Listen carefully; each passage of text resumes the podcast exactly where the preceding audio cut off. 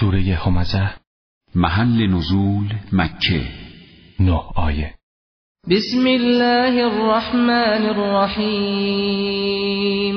به نام خداوند نعمت بخشنده رحم گستر. ویل لكل همزة لمزة الذي جمع مالا وعدده.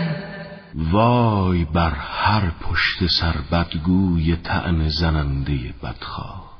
همان فردی که ثروتی گرد آورده و یک سره به محاسبه آن سرگرم است. یحسب ان ماله اخلده.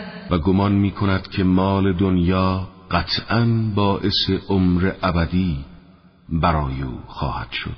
کلا لینبذن فی الحطمه چون این نیست که تصور می کند. مسلما او یعنی ولید ابن مغیره که درباره پیامبر خدا غیبت می کند و تعنه می زند در حتمه افکنده خواهد شد. و ما ادراک ما الحطمة نار الله الموقده و تو چه میدانی که حتمه چیست؟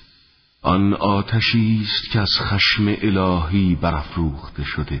التي تطلع على الافئده و شعله های آن دلهای کافران را هدف قرار می دهد اینها علیهم مؤصده فی عمد ممدده و این آتش از هر سو کافران را محاصره می کند در بین ستونهای بلند شعله ها